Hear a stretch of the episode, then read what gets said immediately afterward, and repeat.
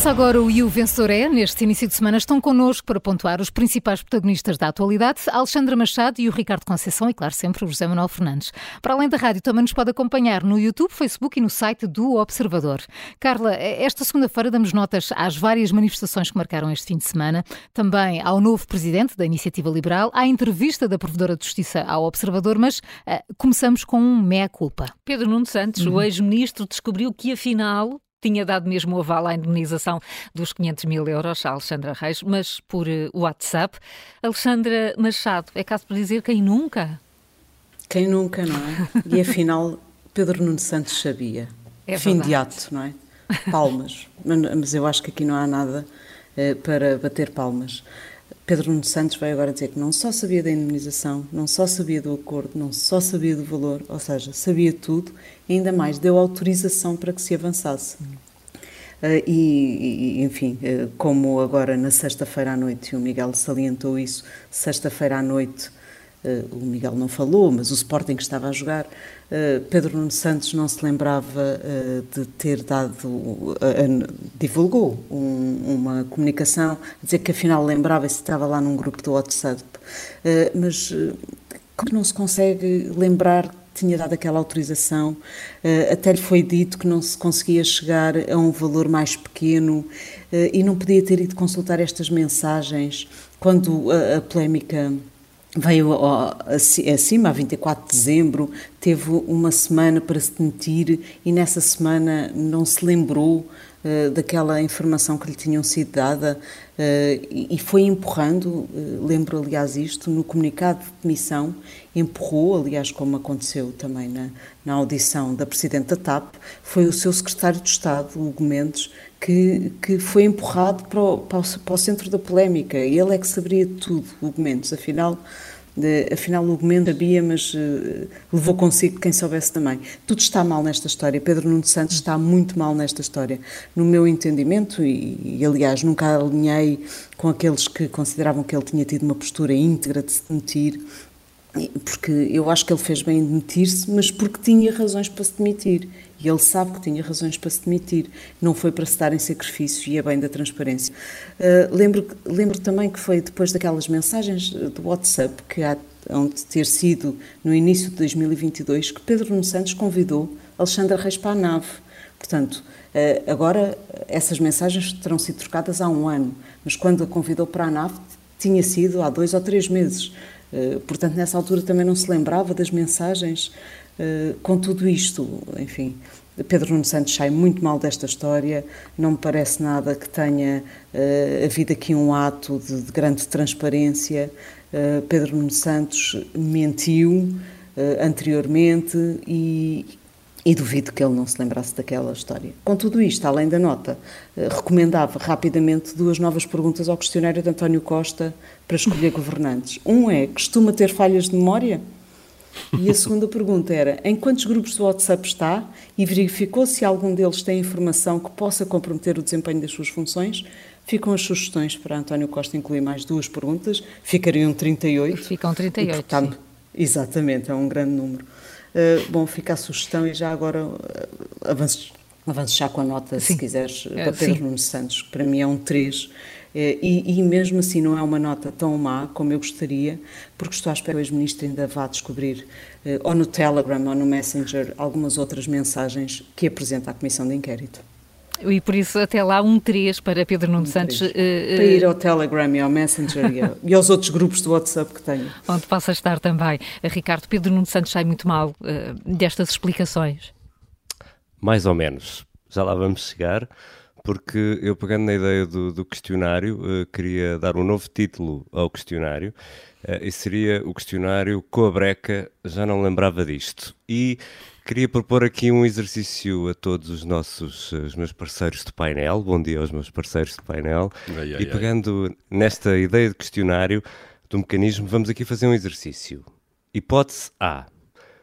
Nuno, Pedro Nuno Santos teve um sobressalto de transparência.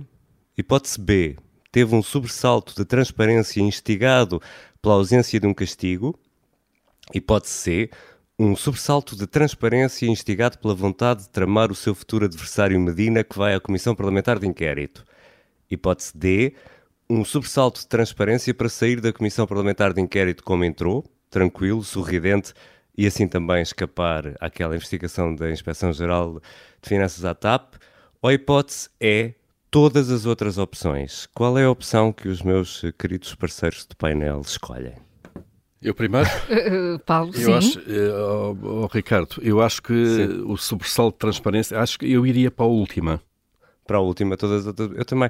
Porque uh, Pedro Nuno Santos acaba também por vencer o não, prémio a última Dori. de todas as outras, lamento, a terceira ah, talvez. Ah, desculpa, desculpa. Então a hipótese D, um sobressalto de transparência para sair da Comissão Parlamentar de Inquérito, como entrou, tranquilo, sorridente, e assim também escapar à investigação da Inspeção-Geral de Finanças.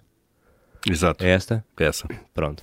É que Pedro Nuno Santos acaba por vencer também o prémio Dory, uh, aquela amiga do Nemo, Hum. que tem uma verdadeira memória de peixe, mas eu, eu acho que a tudo isto dou, dou um 15 a Pedro Nuno Santos, porque ele, ele consegue ser uma espécie de Roger Moore, uh, não sei se se lembram, os mais novos não se lembram, eu também já não sou desse tempo, mas já vi imagens de como Roger Moore como santo, ou como James Bond, nunca se despenteava naquelas cenas de pancadaria e saía sempre impecável, e no fundo o que Pedro Nuno Santos quer passar é que é, é transparente, detectou o erro, assumiu, não há grande lugar para, para castigo e esta narrativa vai colar entre os seus apoiantes e por isso dou um 15 uh, nota artística a Pedro Nuno Santos por este esquecimento e por este assomo de transparência. Entre os seus apoiantes, talvez, mas ele precisa mais que os seus apoiantes, não é? Sim, Alexandra, mas isto depois uh, cola. Porque foi, ele, no, ele, é, o, ele é o único que, que vai assumir tudo isto e isso vais ver que cola. Vai, vai ser uma narrativa que cola. Eu duvido, sinceramente. Aliás, olhando agora em retrospectiva. Pois, olhando em retrospectiva para este caso, nós temos já, por exemplo, dois comunicados mentirosos que partiram daquele Ministério, não é? Uhum. O primeiro, aquela, aquela indignação, juntamente com o Ministério das Finanças, a pedir informações à TAP, como se não soubessem de nada. Uh, e sabemos agora que sabiam, e depois, dois ou três dias depois, quando chegaram os esclarecimentos da TAP, o, o, o, comunicado oficial do Ministério das Infraestruturas diz claramente que o, que o Ministro teve conhecimento agora. Como é indignado. Que, indignado. Como é, como é que naquela cabeça não cai uma ficha uh, para se lembrar deste WhatsApp? Quer dizer, ninguém... ninguém Nin... Eu, pessoalmente, não acredito, obviamente, nesta oh, versão. E eu acho que esta. Oh, Paulo, a quantos, a quantos WhatsApp já respondeste com o fixe? Exato, com, com o polegar, não é? Uh, e, e, eu acho que a chave para isto talvez seja uma frase en passant que disse a CEO da TAP uh, na, na, audição parlamentar a dizer que tinha tudo por escrito, uh, de alguma Exatamente. maneira. E, portanto, quem percebeu o recado percebeu e isso avivou muitas memórias, porque a possibilidade de aparecerem basicamente confirmações por escrito de coisas que os políticos e os governantes acabaram de dizer há semanas que, que não, não sabiam. Ajudaram a avivar ajudaram a memória. A avivar a memória. É, um, é um ótimo é um ótimo passo da publicidade mesmo ao fante. Hum. É? E, bom, está uh, fechado, pelo menos para já, o caso Pedro Nuno Santos. Há uma entrevista que o Observador vai, uh, já, já publicou no jornal e vamos poder ouvi-la uh, aqui no Justiça Cega, na rádio, a partir do meio-dia, com a Provedora de Justiça, José Manuel Fernandes, e é por aí que tu queres ir esta manhã. Quero. Quero começar a semana com uma nota positiva. Posso ir acompanhar o 15 que, é, que foi dado agora à ao Pedro Nuno Santos. A, nota artística de Pedro Nuno Santos. A nota artística de Pedro Nuno Santos, só que aqui não é nota artística, esta é mesmo nota substantiva, porque eu penso que esta professora de Justiça, Maria Lúcia Amaral, tem feito um muito bom trabalho e tem estado particularmente atento ao que se passa na segurança social. A entrevista 2 tem passagens que são uh, até um bocadinho arrepiantes, nós já passámos agora aqui no, nos noticiários algumas delas, nomeadamente quando ela conta que uma prestação daquelas prestações mais básicas que as pessoas uh, não é uma prestação que as pessoas mais básicas, é isto é, quando as pessoas têm dívidas e ficam e, portanto, são obrigadas a, a, pagar em prestações essas dívidas e há uma cativação dos seus ordenados. Uh, o, o, sistema da segurança social uh, não, portanto, a regra, a lei, o que a lei diz é que não se pode deixar as pessoas com na miséria, não é? Porque não, uhum. tem que se dar os mínimos de sobrevivência. E por isso há ali uma indexação ao, ao salário mínimo, do, daquilo do, do que pode, ser, pode ou não pode ser cativado. O sistema informático da Segurança Social não, não atualiza automaticamente. Portanto, tem que ser atualizado à mão. E o princípio da Segurança Social é esperar pelas reclamações esperar pelas reclamações.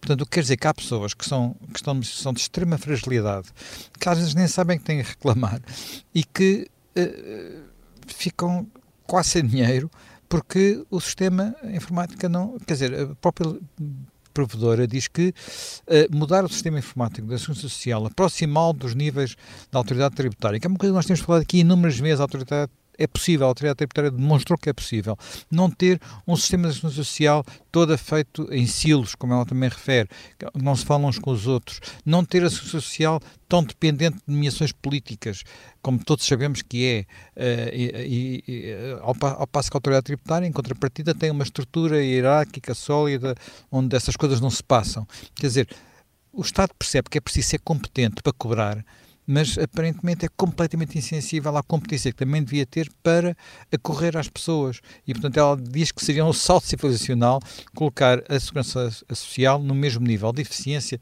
da autoridade tributária não posso estar mais de acordo. Eu, eu dei um 15, se calhar até posso dar um 16 ou um 17, porque acho que ela sinceramente Pensando merece, melhor. merece que, ela, que se diga isto e que alguém ouça, e que alguém ouça, porque ela diz que fala com secretários de Estado, fala com ministros e aparentemente não acontece o que devia acontecer. Já devia ter acontecido há muito tempo. É melhor, é melhor enviar para o WhatsApp. Claro. Talvez para o WhatsApp tomem conhecimento, não é? Exato. Uh, publicamente, de facto, a provedora não fala muito, não fala muitas vezes e é muito, mas, é muito raro ouvir uma entrevista e por isso é muito interessante ouvi-la é e, e, tem muito impacto. E ainda bem que não fala muito, porque, porque é, é, é, importante, é assim quando ela fala e quando fala com esta autoridade e sem papas na língua, uhum. uh, porque há ali uma indignação muito grande uh, e, e, Maria Lúcia Amaral não está ali com paninhos quentes, ela diz aquilo que tem a dizer, quando ela fala desta maneira é ouvida. Se ela falasse todos os dias, não me estou a lembrar de ninguém neste momento que ocupe cargos. Era isso que perguntar, Paulo. Está, estás, estás a querer falar de alguém? Não, não, zero. Que tenha desbaratado nos últimos anos o poder da palavra, não é? Que é a sua maior influência. E eu acho que Maria Lúcia Amaral também é. tem na palavra uh, uma das suas grandes influências, porque uh, a força da, da, da, da, figura do provedor de justiça uh, é, é, sobretudo esta, é de alertar, porque os, os, os governos executam ou não executam aquilo que, que, que ela recomenda sem penalização, que aliás é típico. e de facto o tema da segurança social é absolutamente central e tem sido central e está cada vez pior. Basta não recordarmos, por exemplo, dos atrasos que tem havido nos últimos anos no cálculo e, e início de pagamento das pensões. Uhum.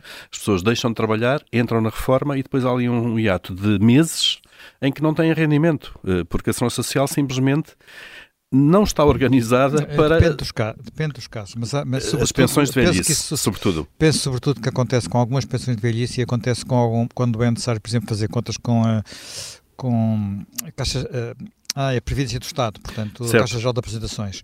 Porque aí as coisas são, funcionam um bocadinho pior. Que, que é, mas é tudo entre os Estados, Zé Manuel. Claro, é tudo, não, exatamente, não é? é? tudo dentro do Estado, como é óbvio, não é? Eu, se, por exemplo, fui ver aqui rapidamente como é que estávamos de média de, de, de atribuição de pensões de velhice. Eh, em, em 2020, por exemplo, isto é curioso, a Segurança Social estava a demorar cento, em média, em média, o que significa que umas eram mais depressa, mas as outras mais devagar. 134 dias a atribuir pensões de velhice. Isto são mais de 4, um quatro meses. Foi atribuído no dia certo. Ótimo. Mas, eh, mas enfim. Certo, lá está, as Portanto, médias, essa, não é? Essa faz baixar esta Para média. Para essa média, no dia certo, houve, houve, outra que foi atrasada uh, 260 dias para dar a média. E nessa altura, em 2020, o secretário de Estado, uh, Gabriel Bastos, dizia que era uma evolução considerável muito positiva, embora se mantenha acima do prazo previsto na lei. E depois é isto. Há leis que os, os governos bem, e o Parlamento bem intencionados fazem, mas que não têm absolutamente consequência nenhuma. Qual é a penalização do Estado ou, de, uh, ou da própria ação social quando não cumpre esta lei? rigorosamente nenhuma, não é? Portanto, aquilo é um, é um labirinto burocrático sem fim, sem plataforma eletrónica que o suporte.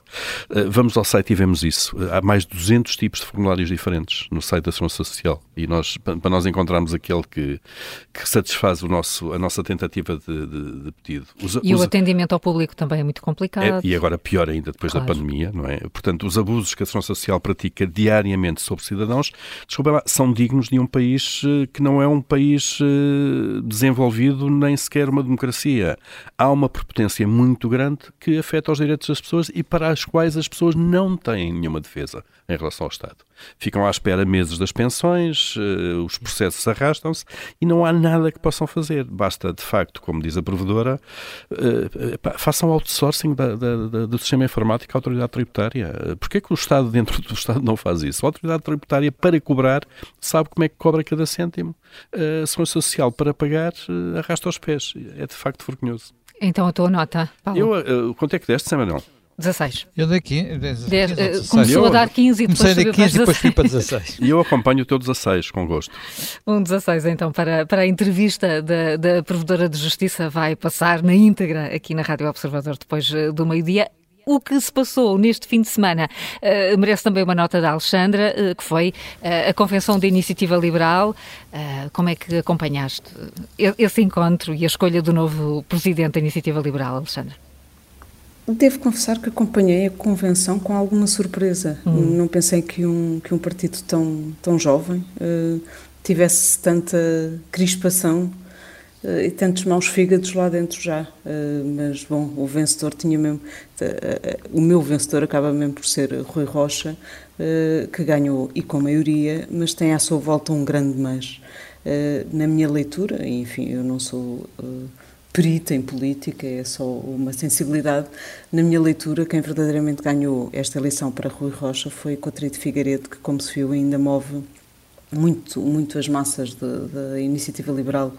Um, mas, acima de tudo, como estava a dizer, esta, esta convenção mostrou que é, a IL não é diferente. Uh, não é diferente, está a sofrer as dores de crescimento, mas a comportar-se como os meninos grandes, uh, mal comportados e com muitos, eh, enfim, crispações e interesses misturados.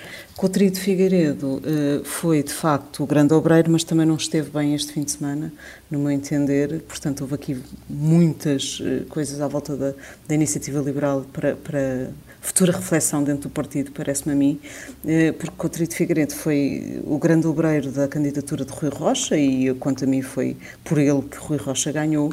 Eh, mas eh, demonstrou uma irritação com a candidatura de Carla Castro que não lhe fica bem. Eh, pode ter sido até tática, não sei, não sou marketeer político, mas, mas não lhe ficou muito bem. Não restam dúvidas que o partido é hoje a quarta força política por causa de Cotrim de Figueiredo, mas Rui Rocha tem aqui um longo caminho a percorrer. Não me parece para já que entusiasme grandes massas, nem interna nem externamente, eh, e coloca, já coloca a fasquia muito alta, quer chegar aos 15% do voto, mas para lá chegar primeiro tem que consolidar os que já têm. Uh, lembro que, que, nas últimas eleições teve 4,9%, 4,91%, uh, e ainda é um longo caminho uh, para chegar aos 15%, e ainda falta perceber se estes 4,91% foi um, uma circunstância do momento ou se são mesmo eh, a base eleitoral da iniciativa liberal. Rui Rocha também tem a difícil tarefa de tentar apagar a imagem deixada pela, pelo partido este fim de semana eh, e uma imagem, aliás, que o partido sempre se tentou descolar. E tem também a, tarefa, a difícil tarefa de manter operacional um grupo parlamentar que ficou muito crispado nesta, nesta eleição, com a dificuldade extra de ter ao seu lado o Coutinho Figueiredo, eh, que deixando de ser o presidente do partido ou da Comissão Executiva do partido, eh, não deixa de ser a principal figura. Portanto, grandes desafios para Rui Rocha, que ainda assim ganhou e com maioria o partido. Hum. Portanto, tem aqui um, uma árdua tarefa para, para conquistar uh, e para conquistar também eleitores, porque não parece que ainda tenha qualquer carisma que consiga ou que lhe permita pensar que conseguirá chegar aos 15% hum. Eh, no, no, médio prazo. Eh, sobre, só, só, aqui uma nota sobre os 51, qualquer coisa, não é? De, de, de por cento. Eh, já o Sim. Miguel Pinheiro há pouco, agora a Alexandra sublinha-se também eh, positivamente, que foi a maioria absoluta, claro, eh, e o Miguel Pinheiro há pouco também no Bom, Mau e Vilão. É curioso que eu fiquei com a ideia que era pouco, isto é, que esteve ali num... Quase metade do partido 44%, não votou dele, Exatamente, 44%, Carla Castro teve 44%. Uh, E, e, eu, enfim, eh, sem, sem perceber muito bem eh, como é que funcionam as coisas dentro da iniciativa liberal e para que lado é que iam cair, eh, os, sobretudo os, os votantes do partido, achei que estava à espera talvez de uma vitória mais expressiva, mais clarificadora, porque de facto é como dizes, Carla, isto reflete um, um partido quase partido ao meio, dividido ao meio.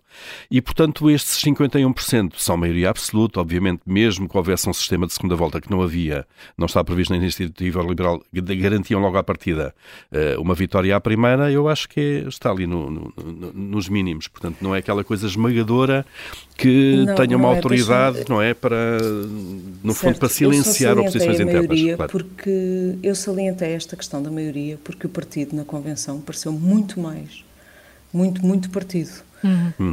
Um, e estaria à espera que houvesse ainda uma divisão maior dos votos, embora 44% para Carla Castro seja uma nota que deve fazer Rui Rocha pensar também, não é? Uh, e, e, acho que, que, também vai servir de muito uh, para pensar no seu grupo parlamentar. Uh, hum. E, e Rui Rocha tem aqui uma tarefa grande, mas eu salientei a maioria por isso, é porque ele de facto conseguiu Sim, é, é passar certo, a é linha certo. dos 50%, não é? Sim, com, com tantos uh, pupos, como o Miguel Pinheiro dizia há pouco, que acabou por ser quase o, o som, o som ambiente dessa, desta convenção. E com um discurso, enfim, não, não, Rui Rocha teve dois discursos, aliás, que não foram uh, de, de, uma motivação atroz, não é? Uh, portanto, ainda também tem aqui um, um caminho, tem um caminho, um caminho para fazer. para fazer. Portanto, a tua nota, Alexandra? Eu vou dar o 12, o meu 12, à condição que é para ir ao oral uh, e ver se consegue subir a nota ou não. A ver se do 12 chega ao 15, que é a meta para as próximas eleições. Ricardo, não Exato. queres, não queres uh, terminar este O Vencedor é sem fazer referência a dois momentos que marcaram também este fim de semana, duas, duas manifestações. Sim, muito rapidamente, Sim. até porque entre o apagar a luz do candeeiro na minha secretária aí na, no Observador e até hoje, parece que aconteceu uma, uma série de coisas, uma delas um protesto de uma transexual que levou à substituição de um ator, uhum. interrompeu uma peça e, pelos vistos, com sucesso, e uma manifestação que levou milhares de pessoas uh, às ruas de Lisboa, que foi organizada e liderada por um grupo com uma postura paramilitar, que se vestem de preto em defesa do, dos animais. E tudo isto me parece muito estranho, mas no fundo é Portugal a quebrar a rotina para termos aqui um fim de semana com muitas coisas uh, sobre as quais devíamos pensar com, com seriedade.